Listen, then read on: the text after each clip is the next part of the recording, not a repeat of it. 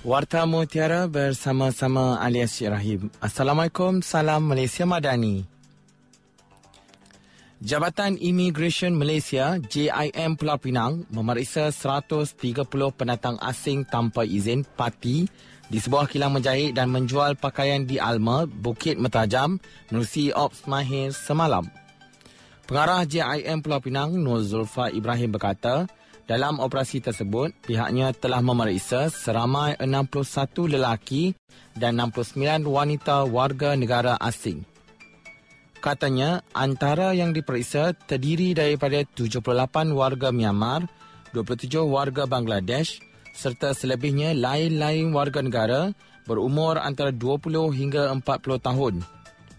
Operasi berkenaan dijalankan berdasarkan aduan orang awam dan pihaknya akan terus melakukan pemantauan dalam memastikan aktiviti ini dapat dibanteras. Hasil daripada operasi tersebut, seramai 12 parti ditahan terdiri daripada 5 lelaki dan 7 wanita kerana tinggal lebih masa dan gagal mengemukakan dokumen perjalanan yang sah. Kesemua yang ditahan itu dibawa ke depo imigresen juru untuk siasatan lanjut mengikut Seksyen 15 kurungan 1 kurungan C Akta Immigration 1959 Palang 63 dan Seksyen 6 kurungan 1 kurungan C Akta Immigration 1559 Palang 63 kurungan Akta 155. Polis Pulau Pinang berjaya membongkar makmal memproses dadah yang beroperasi di sebuah rumah apartmen di Tanjung Tokong, Georgetown. Turut diberkas seorang lelaki tempatan 48 tahun yang dipercayai bergiat aktif memproses dan mengedar dadah secara solo untuk pasaran utara Semenanjung. Timbalan Ketua Polis Pulau Pinang, Datuk Muhammad Yusof Jan Muhammad berkata, Hasil serbuan, polis berjaya merampas 13.7 kg dadah disyaki heroin, 600 gram dadah syabu dan 19.3 kg kafein serta peralatan memproses dadah. Beliau berkata, kesemua dadah terbabit dianggarkan bernilai RM125,000 dan pihaknya juga menyita sebuah kereta, dua buah motosikal serta wang tunai yang dirampas. Menurutnya, modus operandi adalah menyewa sebuah rumah untuk menjalankan kegiatan berkenaan dan suspek bergerak secara solo dengan memasak, membungkus dan menjual sendiri dadah terbabit.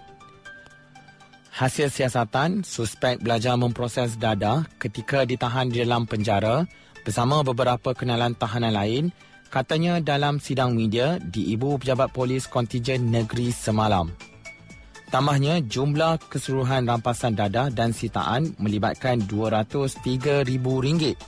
Hasil siasatan dibuat mendapati lelaki terbabit mempunyai tiga rekod lampau berkaitan dadah. Suspek diriman tujuh hari bagi membantu siasatan. Kes disiasat mengikut Seksyen 39B Akta Dadah Berbahaya 1952. Polis Pulau Pinang mengesahkan seorang pegawai kanan dan anggota dari Ibu Pejabat Polis Daerah Seberang Perai Tengah, IPD SPP, ditahan atas penyalahgunaan dadah pada Jumaat lalu. Timbalan Ketua Polis Pulau Pinang, Datuk Muhammad Yusof Jan Muhammad berkata, pegawai berusia 39 tahun didapati positif dadah jenis benzo, manakala anggota berpangkat sajan 42 tahun pula positif THC. Jelas beliau, pemeriksaan ujian air kencing itu dilakukan secara rambang oleh Jabatan Siasatan Jenayah Narkotik bersama Jabatan Integriti dan Pematuhan Standard JIPS Bukit Aman.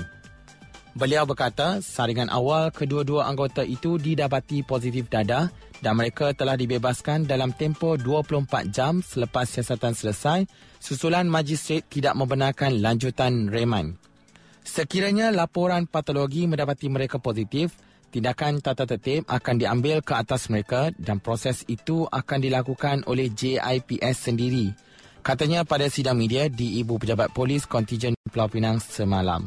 Difahamkan seramai 67 pegawai dan anggota polis diperiksa dalam saringan itu membabitkan 22 pegawai dan 45 anggota. Mengulas lanjut, Muhammad Yusof berkata, skim kawalan disiplin dan dadah SKDD dilakukan secara berkala di mana pemeriksaan rambang dilakukan terhadap pegawai dan anggota.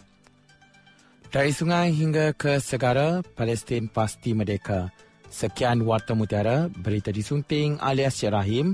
Assalamualaikum, salam perpaduan dan salam Malaysia Madani.